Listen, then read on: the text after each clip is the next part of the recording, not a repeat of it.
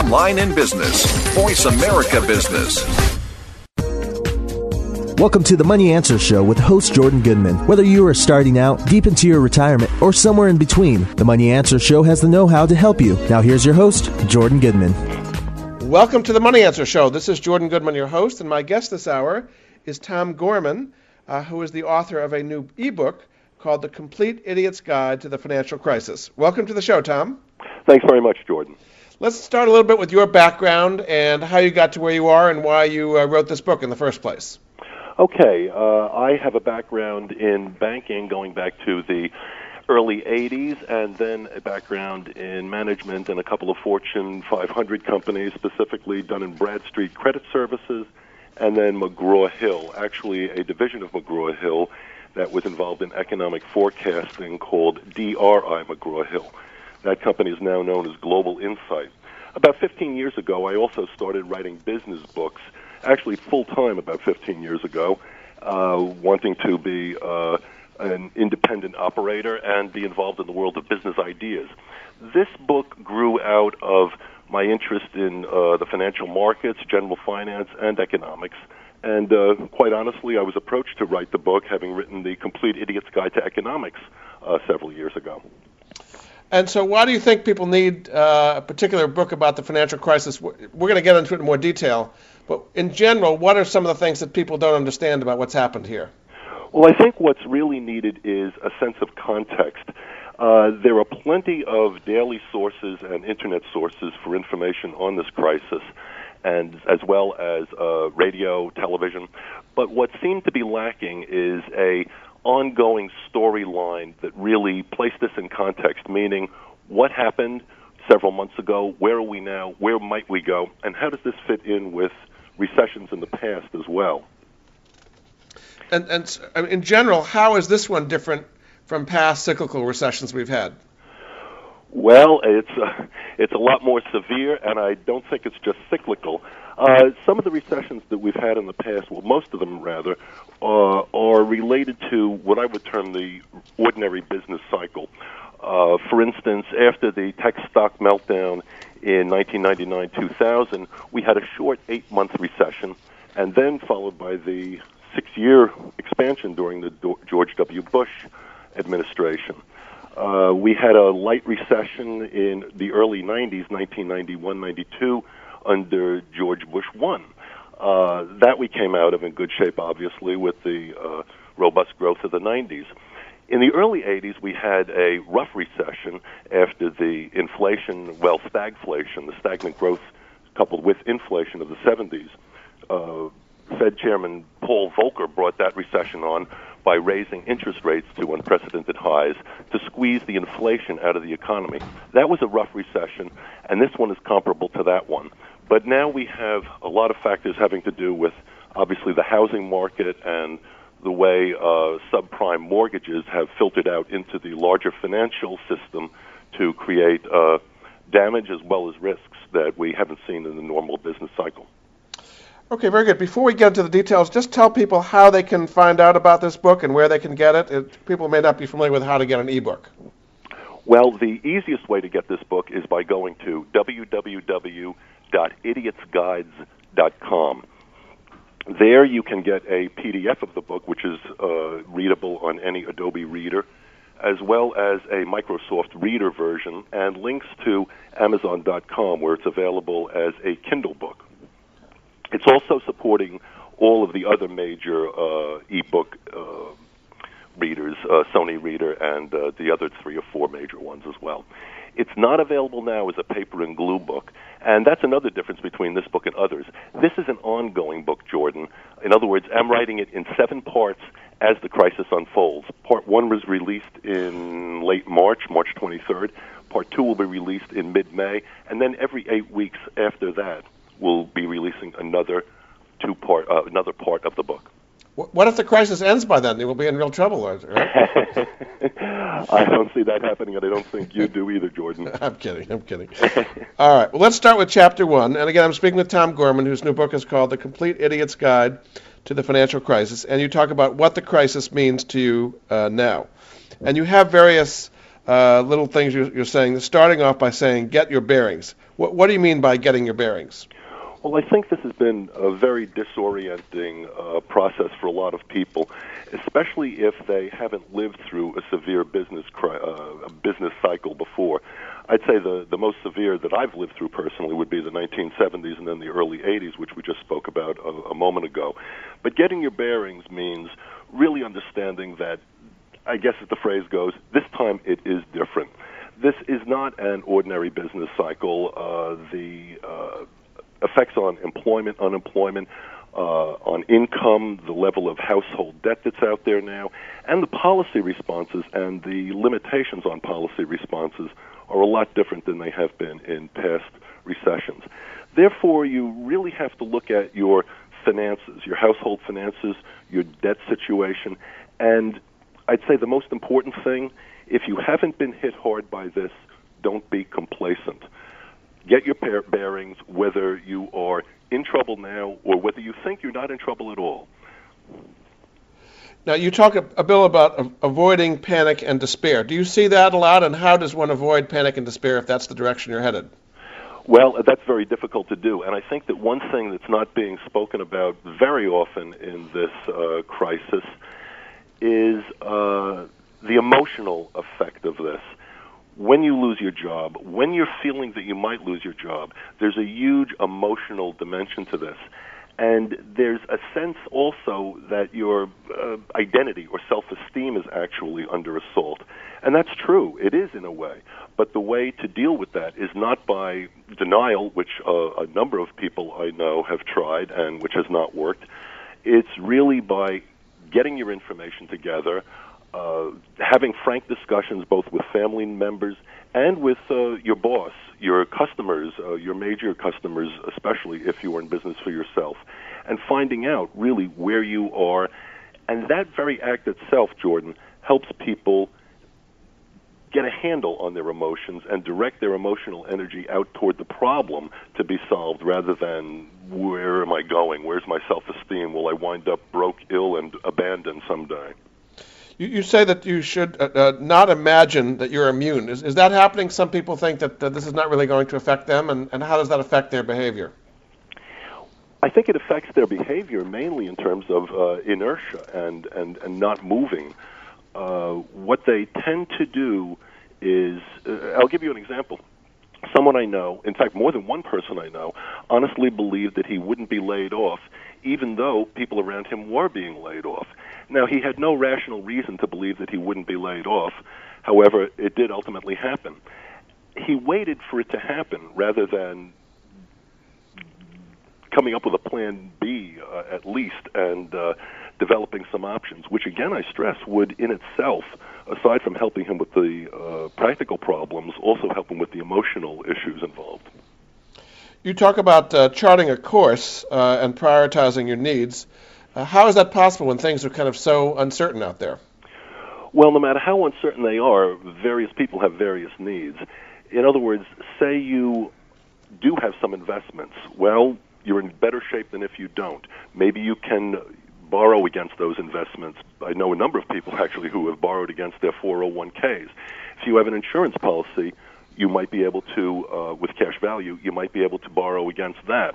If you're in business for yourself, you uh, have a set of priorities that priorities that are really related to looking at where your income has been coming from and what the risks to those sources of income are.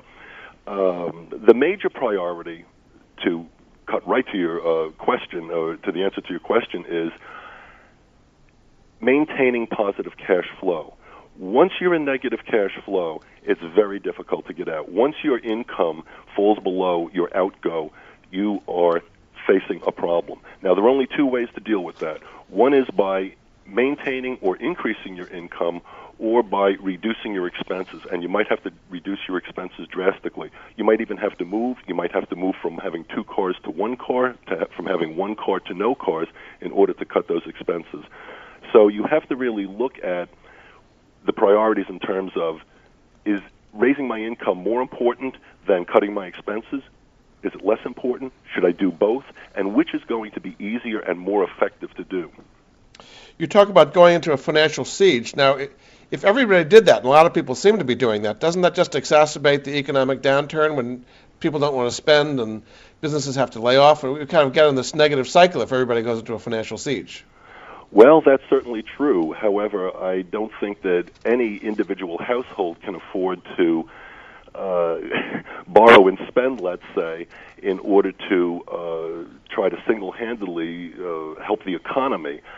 Uh, and that you, you, your question actually uh, cuts to the, the larger problem and brings the larger problem into focus, which is that we as a society, I believe, will probably have to learn how to live with lower expectations and quite possibly a lower quality of life, or rather, lower standard of living, let me put it that way, going forward in the years to come, in the next, say, three to five years to come, maybe a little longer.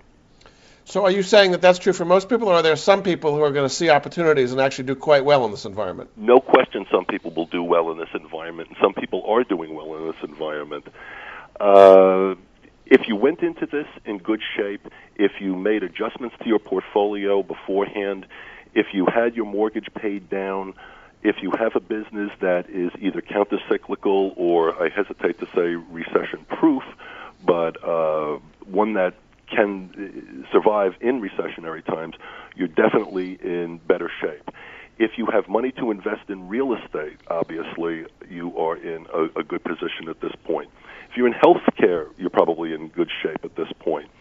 A uh, number of people I know have government jobs, and they haven't been hurt, and they are actually looking for opportunities as well. What are some examples of countercyclical businesses that would actually benefit by the current environment? Liquor stores, I think, would be the uh, most important one. I'm joking, actually. Okay. Uh, countercyclical businesses, uh, I would say, are the ones. Well, certainly bankruptcy judges, uh, forensic accountancy, accountants in general are doing fairly well. Uh, people in risk management. Right now, insurance is doing well in the rather battered financial sector. Uh, businesses that are in fundamental services that people can't do without, obviously, are still going to do well as well. Okay, so you say so we've gone through all that creating this financial siege. Then you're saying you have to take action and evaluate your progress. Do you do that in a written form, or how do you evaluate your progress? It's incredibly important to do these uh, these exercises, if you will, or go into these practices in writing with a calculator, and not have it all swirl around in your head. It's an excellent idea to get advice Find a trusted advisor if you do not have one, preferably one who knows accounting and finance, obviously. Uh, a financial planner in this situation can be invaluable for two reasons. First of all, they can give you objective advice. No matter how bad your situation is, they have seen worse, believe me. The other thing is, again, the act of simply getting advice, taking action, speaking with them will help you put your problems into perspective. And of course, third, you will actually get perspectives, advice, uh, planning tools that you will not have uh, on your own. Indeed. Okay, we're going to take a break. Uh, this is Jordan Goodman of the Money Answer Show, and my guest this hour is Tom Gorman, uh, whose new ebook is called The Complete Idiot's Guide to the Financial Crisis. And we'll be back after this. All we talk about is money. Call us toll free 866 472 5790 and talk to the experts. We talk money all the time. Voice America Business. Technology is changing the way we live our lives and how we do business. On CIO Talk Radio, we talk about the benefits of technology and the great things it allows us to do, as well as its risks. Heard every Wednesday at 9 a.m. Central, 7 a.m. Pacific, Sanjog Aul interviews business leaders and other experts that are shaping the way we use technology. To learn more about the show, visit www.ciotalkradio.com. Keep up with the changing world of technology technology and listen to CIO Talk Radio with Sanjog Aul. Listen in every Wednesday at 9 a.m. Central, 7 a.m. Pacific, right here on Voice America Business. Jordan Goodman has created the Money Answers Network to put at his listeners' fingertips the very best personal finance products and services that he has found in his 30 years of research. If you have a money question, Jordan Goodman has a money answer. To find out more, go to www.moneyanswers.com. The Money Answers Network features top products and services in virtually every area of personal finance, car buying and leasing, college financing, credit debt, financial planning, investing, insurance, legal services, mortgages, retirement planning, wills, and more. Only businesses that have demonstrated excellence in both their products and services are invited to become members of the Money Answers Network. The public can sign up for membership in the Money Answers Network at no charge in order to be apprised of the latest useful resources. To learn more, visit www.moneyanswers.com. Get ahead with Money Answers. All we talk about is money. Call us toll free 866 472 5790 and talk to the experts. We talk money all the time. Voice America Business. You've been listening to the Money Answer Show with Jordan Goodman. If you have a question for Jordan or his guest, please call us now at 866 472 5790. That's 866 472 5790. Now back to Jordan. Welcome back to the Money Answer Show. This is Jordan Goodman, your host, and my guest this hour is Tom Gorman, who's the author of The Complete Idiot's Guide to the Financial Crisis. Welcome back to the show, Tom. Thanks very much, Jordan. You have a whole section on using debt wisely. Uh, what are some of the things people should do and not do as far as debt in this environment? Well, debt is misunderstood, I think, very often. Uh, I think in general, it's better to be debt free than be in debt, obviously. However, what people often fail to do is match the term of the debt instrument to the term of the asset being financed. Uh, in other words, they will put their vacations, expensive restaurant meals, uh, those experience sort of expenditures on their credit cards. Now, that's okay if you pay the credit card off at the end of the month. I mean, really pay it off, not say, I'm going to pay it off and then don't. Obviously, a restaurant meal or a vacation isn't an asset in the true sense of the term. An asset is a car, an education, a home. Using debt to finance a car, an education, or a home, provided the term of the loan that you're taking matches the life of the car, well, your education you have forever. So if you have to pay off education loans for some years after graduation, that's not necessarily a bad thing at all. And uh, surely a mortgage, if you can be in your own home, see the appreciation, and appreciation will come back someday, surely. Uh, then a mortgage is obviously a good use of debt as well. But it's important to understand how you're using debt and not think of it as a, well, free lunch. Now, you have a whole section here on uh, loan modification and refinancing strategies. If somebody has their home uh, underwater, meaning that they owe more than the house is worth, it's declined in value, um, what are some strategies that people should, should use to modify their loan so they can not lose their house?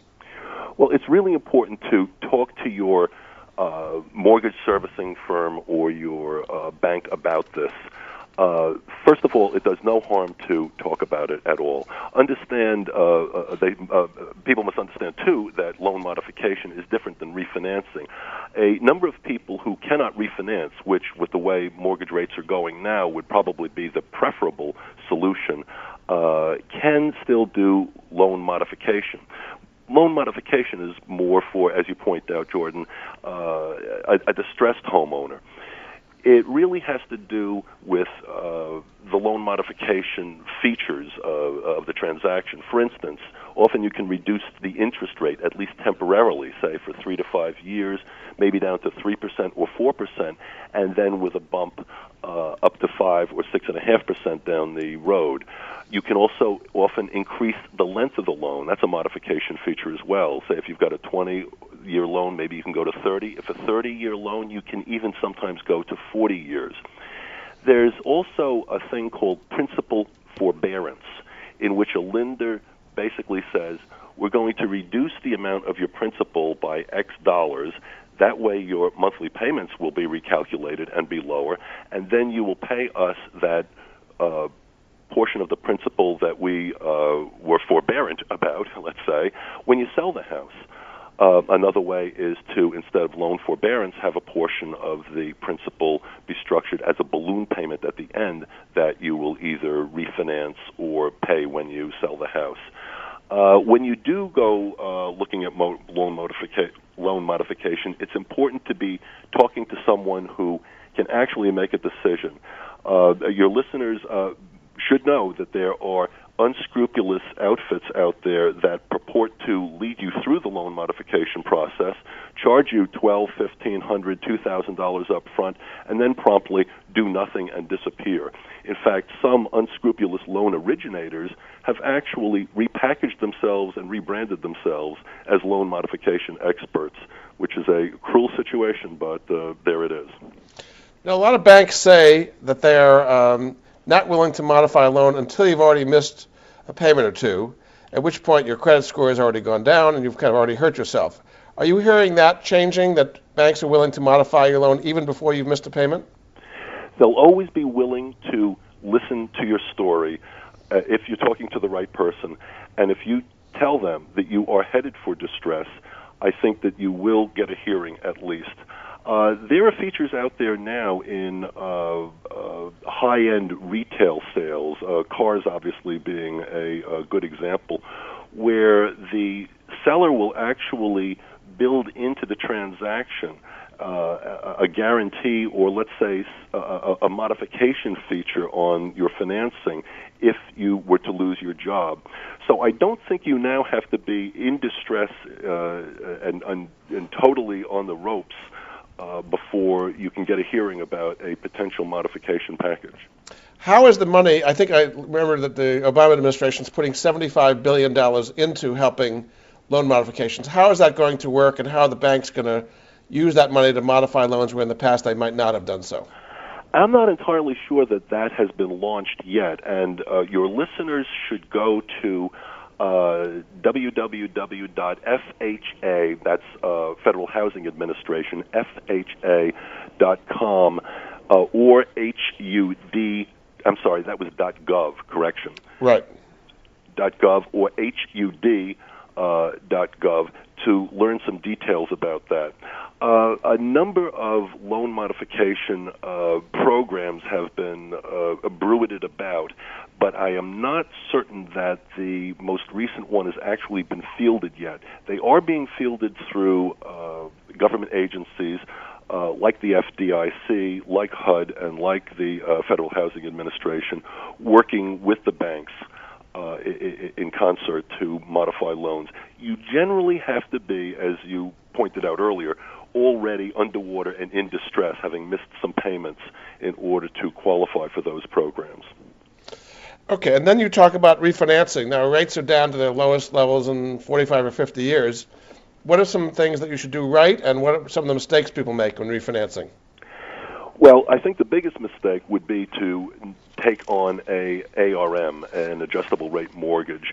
I think that uh, most people have probably learned their lesson on that one, and and I hope that they uh, would have. But rates could easily go up in the next two or three years. So that would be the first thing to avoid. Another thing to avoid is unnecessary fees a number of fees actually can either be negotiated downward or just be done away with simply by asking or telling the uh, the loan originator, "Look, I don't want to pay a fee here." Uh, that might sound simplistic, but a it doesn't hurt to ask, and b a number of these uh, situations are, are are competitive situations where the uh, loan the, the loan refinancing uh, rather the loan originator wants to do business especially if you are credit worthy if you have a credit score uh, above uh, 740 750 I mean th- there's no reason you should be paying a lot of you know facility fees origination fees and these other fees that uh, banks are fond of charging you for. For what service it's often difficult to discern so that's what you should avoid. What are some of the things you should do? At what point does it make sense to refinance? How much does the new mortgage have to be lower than the old mortgage for, to make it uh, make sense in today's environment with the kind of closing costs that are out there? Yeah, I haven't run those numbers myself, and, and any individual who is contemplating one of these uh, transactions should run those numbers. But I think that if you can get your mortgage uh, down, your mortgage payment down by at least several hundred a a month, I think it's probably going to be worthwhile as long as you are staying in your house for another two years or so. That's the calculus, basically, Jordan. How long are you going to be staying in your house?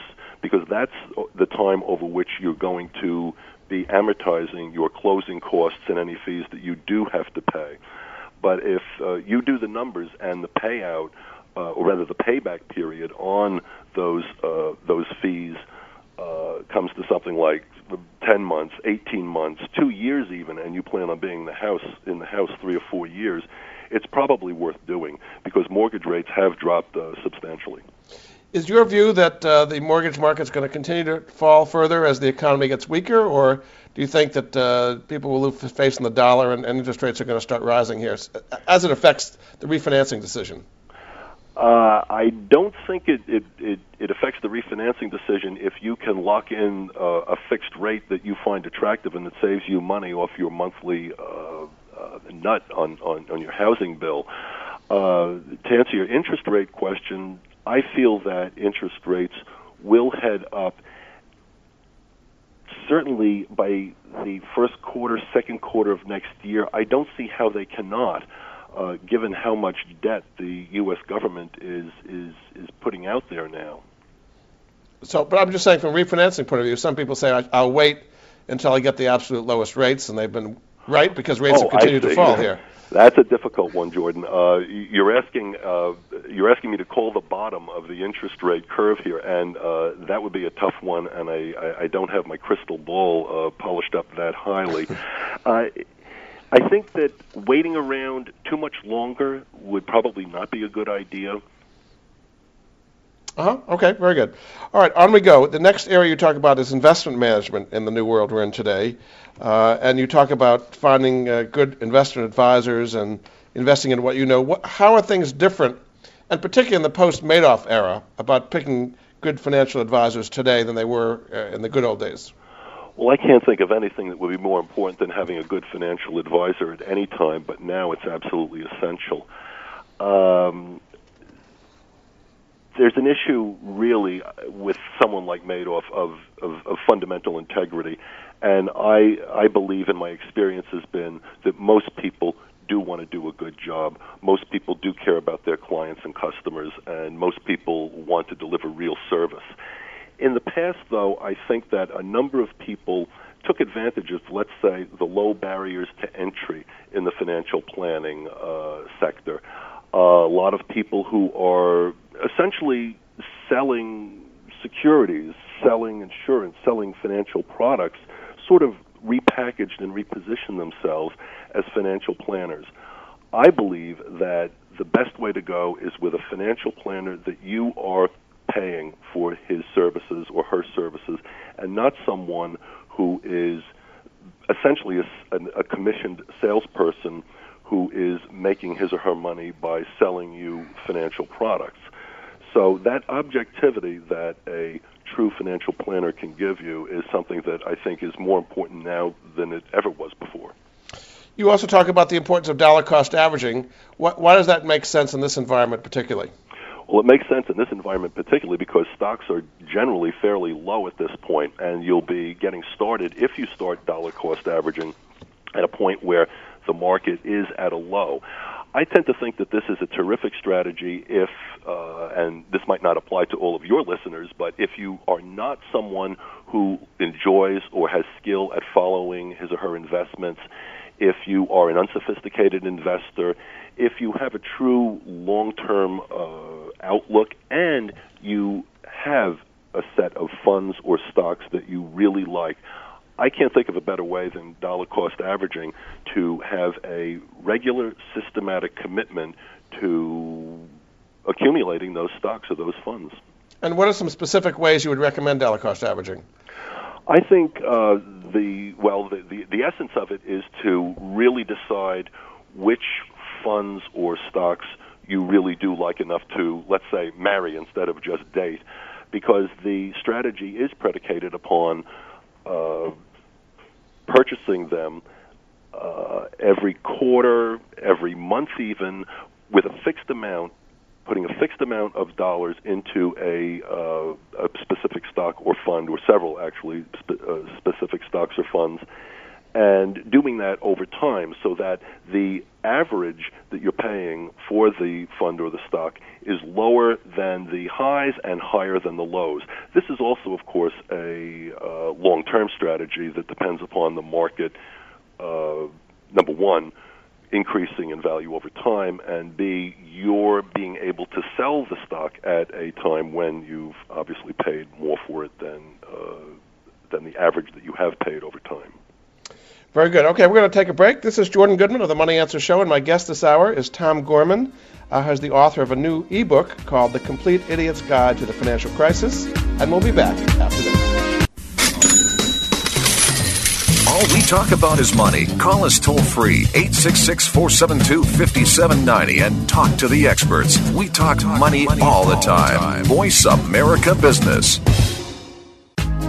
Jordan Goodman has created the Money Answers Network to put at his listeners' fingertips the very best personal finance products and services that he has found in his 30 years of research. If you have a money question, Jordan Goodman has a money answer. To find out more, go to www.moneyanswers.com. The Money Answers Network features top products and services in virtually every area of personal finance, car buying and leasing, college financing, credit debt, financial planning, investing, insurance, legal services, mortgages, retirement planning, wills, and more. Only businesses that have demonstrated excellence in both their products and services are invited to become members of the Money Answers Network. The public can sign up for membership in the Money Answers Network at no charge in order to be apprised of the latest useful resources. To learn more, visit www.moneyanswers.com. Get ahead with Money Answers.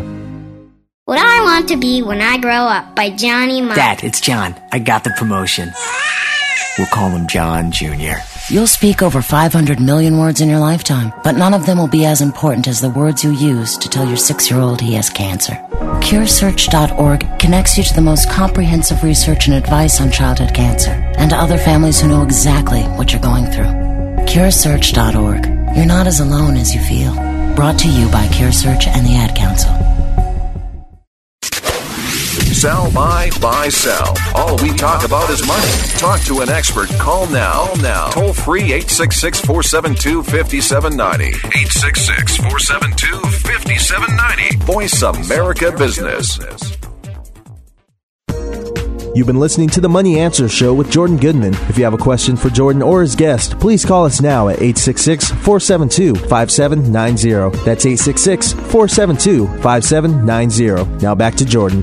Welcome back to the Money Answer Show. This is Jordan Goodman, your host. My guest this hour is Tom Gorman, uh, who's the author of a new book called The Complete Idiot's Guide to the Financial Crisis, uh, published by Alpha Penguin. Welcome back to the show, Tom. Thanks very much, Jordan. You talk about three ways to profit from the housing crisis. Why don't you go through those three? Excuse me, Jordan? You talk about three ways to profit from the housing crisis. What are the three ways to profit from the housing crisis? Well, they are buying foreclosures, investing in tax lien certificates, or using your IRA to invest in real estate.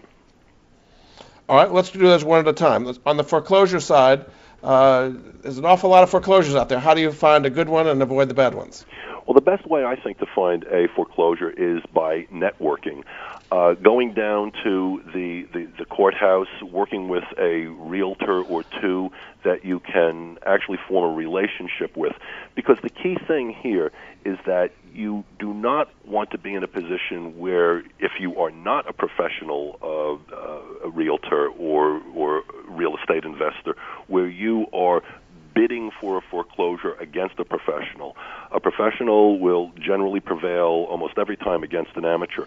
So if you are an amateur, it has to do with you know casing out the neighborhood, uh, finding out uh, when the foreclosure occurs, uh, networking with uh, with bankers and realtors, and uh, again I- individuals at the courthouse to locate a property before it is on the block, so to speak. Okay, and then uh, tax lien certificates. Uh, uh, there must be an awful lot of them these days with people falling behind their taxes. How, how do you pick a, a, good tax lien certificate versus a bad one? Uh, I think the key thing here is to be looking in an area where, well, first of all, you, you have a limited, uh, a, a wide but limited array of, of, of states and locations that you can look at, because only 30 states, that's a good number still, but not every state does uh, allow uh, people to allow the state to sell the tax lien certificate to an individual. But the key thing, I think, is to be in an area where the property has intrinsic value, just in case you do have to uh, take over the property itself, where you can get a good return for the uh, level of risk involved. Okay, and then the final one is using your IRA to invest in real estate. Is, you're talking about uh, positive cash flow rental real estate, and, and why does that make sense to do inside your IRA? Well, a lot of people don't realize that you can use your IRA to purchase real estate, but you have to set up what's known as a self directed IRA. This enables you to invest in just about anything that is a reasonable asset, and that certainly includes real estate. Now, there are strict rules regarding the properties being used solely for rental or investment purposes and that means you can't use them yourself. And you can't deduct the uh, expense from the uh, the interest expense from your uh, uh, I- income, uh, the related expenses from your income. So you have to be running it pretty much as a business, but you're running it as a business, so to speak, uh, within the uh, the shell, let's say, of your IRA. And, and you're, you're basically saying that in the long run, you think real estate is going to come back, and so that appreciation can be growing tax free inside an IRA, whereas it would be taxable outside of the IRA. That's right. And then the income you would get from rental income would be sheltered as well. So that's why you're saying, even though it may be illiquid, that it's still better to do it inside an IRA than outside an IRA. That's right, the tax advantages. And because, and, and this depends, of course, upon the investor seeing the real estate investment as a preferable investment to a financial asset at this point. Yeah, okay. All right, let's get into it. bit. Your second chapter talks about the four fatal factors and the key players that caused this crisis in the first place. So let's kind of understand why we got into where we are. The first one is low interest rates and easy money. Now, that's happened in 2003, 2004 when Greenspan lowered rates to 1%, but here we are at 0% now, and we're doing it all over again. So, how is creating even easier money and even lower interest rates going to help solve a problem that that was the cause for in the first place? Well, I'm not at all convinced that it is going to solve the problem, Jordan. And and that brings us to a serious issue here, which is that the policy options that we normally have and that would normally be effective in uh, dealing with a recession really aren't uh, available to us in, in the way they normally would be. And by that I mean this.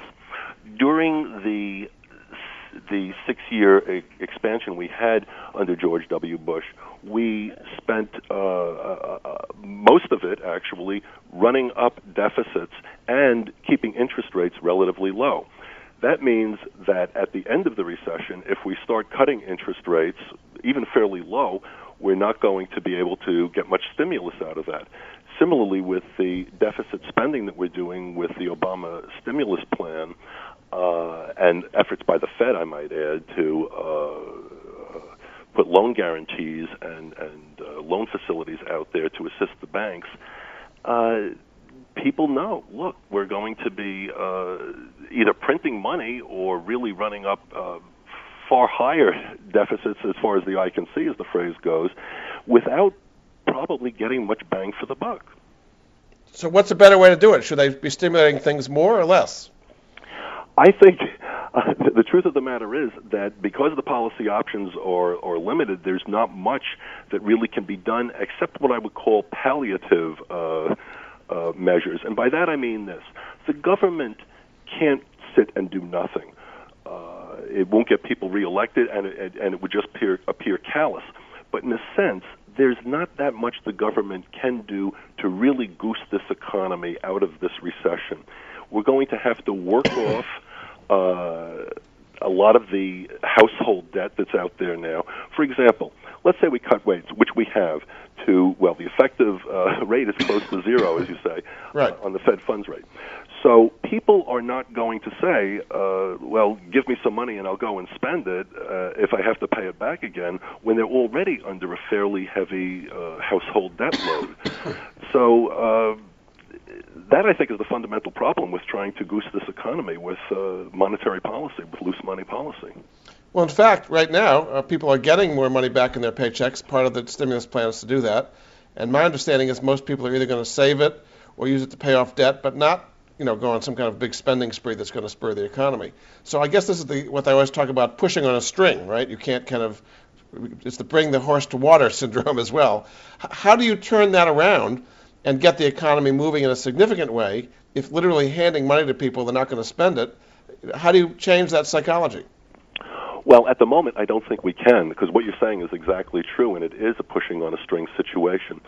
The way this will, uh, and, and this I believe is why so many economists, and why I myself believe actually, uh, why this is going to take a while to turn around, why we're going to be looking at negative or flat or sluggish growth for uh, still a few quarters to come.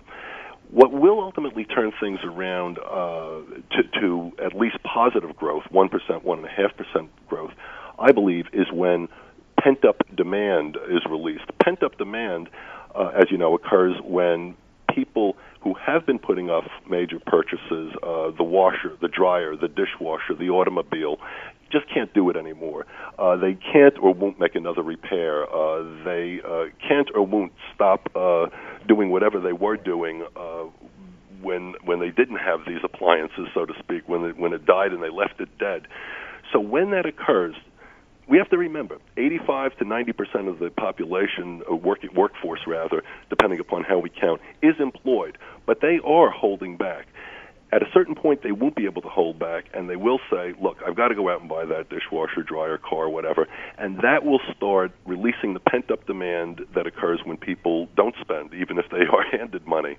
And when that occurs we will start to see a turnaround but i don't think we'll see a return to robust growth. The second uh, fatal factor you talk about that caused the problem is the housing bubble uh, which housing was kind of unrealistically pushed up uh, why are we not getting that back now when interest rates literally are lower now than they were during the last housing bubble? The Fed funds at zero, mortgage rates are at four and a half percent, the lowest in 50 years. Why is that not creating a new bubble uh, when rates are even lower now than they were during the last bubble? Well, I think two things. One is that uh, a lot of wealth has been destroyed, and there just isn't that much money out there now. Uh, housing prices, I believe, uh, I just read, are 18 uh, March to March, March 08 to March 09 are off, uh, are down 18 percent. So there's not, and that's the second thing. There's not this expectation of continued rising prices. Much of a bubble uh, as you know, is psychological. That that bubble mentality that prices are going to rise indefinitely just isn't out there now. That psychology just doesn't exist now. So between the reality of the uh, the, the wealth that's been lost in the stock market and because of uh, the bursting of the bubble, uh, as well as the uh, expectations that people have psychologically, just just won't support uh, bubble bubble esque spending at this point on real estate you say factor uh, fatal factor number three was that new mortgages and bad credit policy. Now that pretty much has disappeared, right? I mean, the subprime and the Alt-A and the kind of option arms and all those things really don't exist in today's marketplace. So is, is that better? We're not going to have that problem uh, again in the future? Well, not until people forget how damaging those uh, kind of lending practices were. But you're absolutely right. The uh, uh, practices did, did get us that did get us into trouble have been recognized as as simply bad credit, credit policy and, and very dangerous and risky, and so those practices have have gone uh, uh, to, by the way uh, for the moment. Uh, however, it, it seems that people can be very creative when it comes to new ways to pump up the economy and pump up uh, the, the the debt and and to create a bubble. We did it during the tech stock boom of the 1990s, and we did it during the real estate boom of the OOs. Uh, but I think we're we're kind of bubbled out for the moment. okay. Very good. All right, we're going to take another break. Uh, this is Jordan Goodman of the Money Answer Show, and my guest this hour is Tom Gorman, uh, whose new ebook is called The Complete Idiot's Guide to the Financial Crisis. And we'll be back after this. Stocks, bonds, 401ks, investments, refinancing. We can help you. Call now toll free 866 472 5790. 866 472 5790. Voice America Business.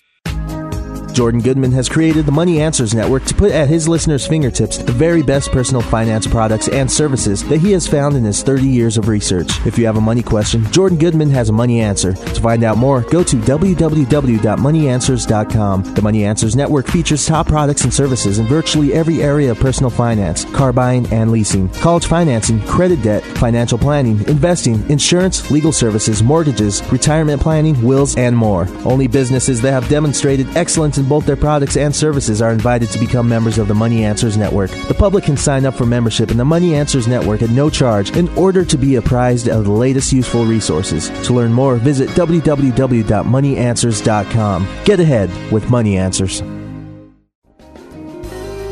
Achieve Total Wealth Management. Listen to Three Dimensional Wealth with Rory Diefendorf every Monday at 2 p.m. Pacific, 5 Eastern, right here on Voice America Business. Three Dimensional Wealth is a show dedicated to teaching you a value based approach to comprehensive wealth management through practical strategies and expert advice. Take your first step down the road to financial independence. Listen to Three Dimensional Wealth with Rory Diefendorf, Mondays at 2 p.m. Pacific, 5 Eastern, here on the Bottom Line in Business Talk, Voice America Business. Money, money, up to date business and financial news.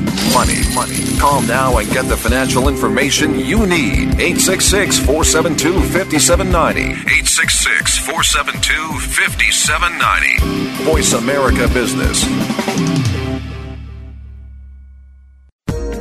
You've been listening to the Money Answer Show with Jordan Goodman. If you have a question for Jordan or his guest, please call us now at 866 472 5790. That's 866 472 5790. Now back to Jordan. Welcome back to the Money Answer Show. This is Jordan Goodman, your host, and my guest this hour is Tom Gorman, who's the author of the new Complete Idiot's Guide to the Financial Crisis, uh, published by Alpha Penguin. Uh, welcome back to the show, Tom. Thank you, Jordan. Before we get back into it again, just tell people one more time how they can uh, get this book uh, online and uh, Amazon and so on. Yes. The, uh, the, the simplest way to access this book is by going to www.idiotsguides.com. That is the Alpha Penguin website where you can find this book as a download to um, MS Reader, Microsoft Reader, or as a PDF file that can be read on any computer at all. Uh, you can also get it by going to Amazon.com, where it's available as a Kindle book, and any major online bookstore actually will have this book. Okay, we were talking before about uh, the, uh, what caused the financial crisis. Your fourth fatal factor was mortgage-backed securities and derivatives. Now, these haven't gone away. Uh, they might be less liquid than they had in the past, but w- what is the future of mortgage-backed securities and derivatives because it's such an important part of the uh, mortgage and housing market?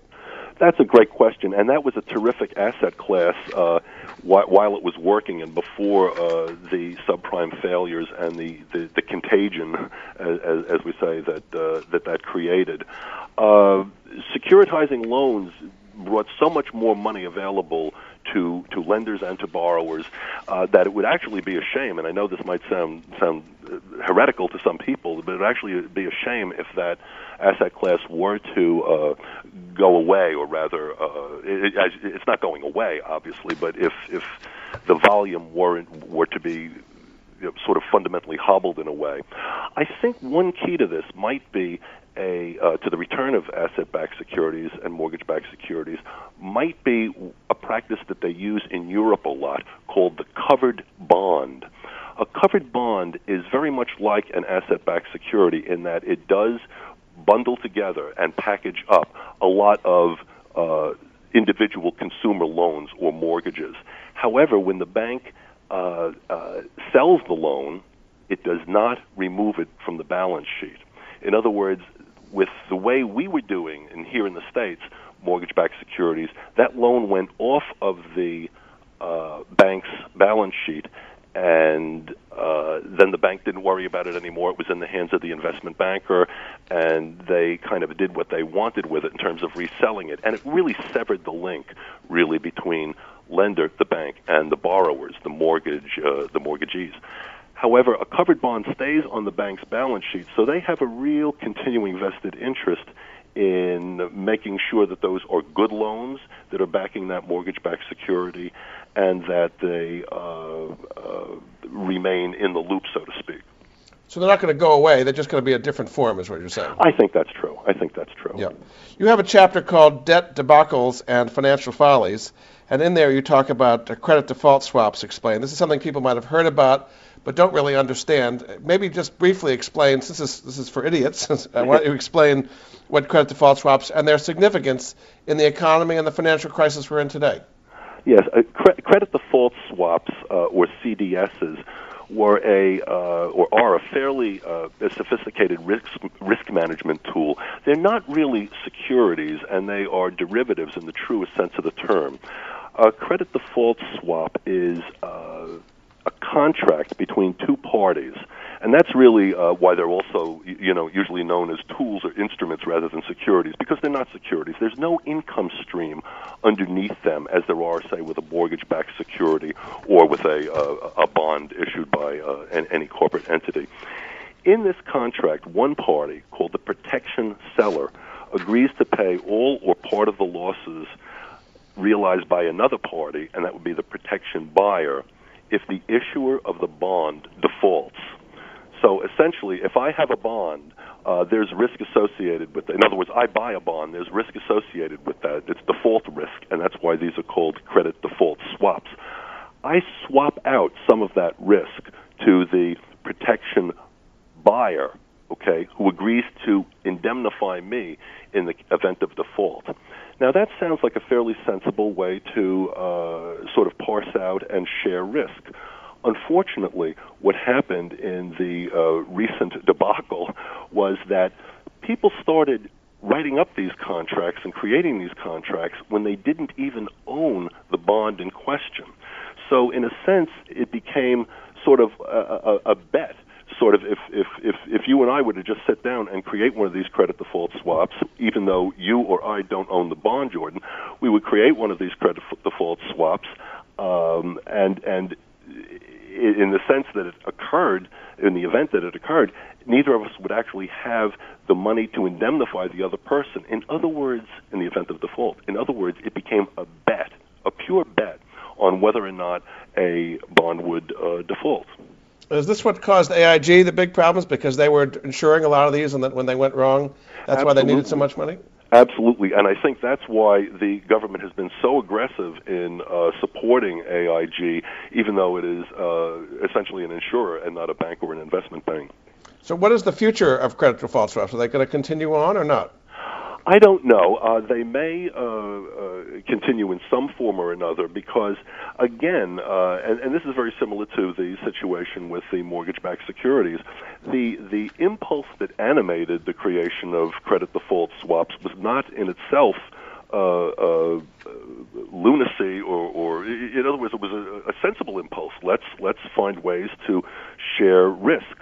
Uh, however, once something moves from risk management tool into uh, uh, a pure speculative type of an instrument, then you have uh, a problem. And I think what we're going to see in general in the financial services industry is more of a return to uh, what I would call sane risk management, uh, fundamental uh, banking relationships as opposed to these transactions and bets, bets and speculation that's sort of you know, it turned the financial industry into a, a casino. So both uh, credit default swaps and the whole class of uh, asset-backed securities, I think, will will be with us, but they'll be used in a much more conservative and, and uh, business-like manner.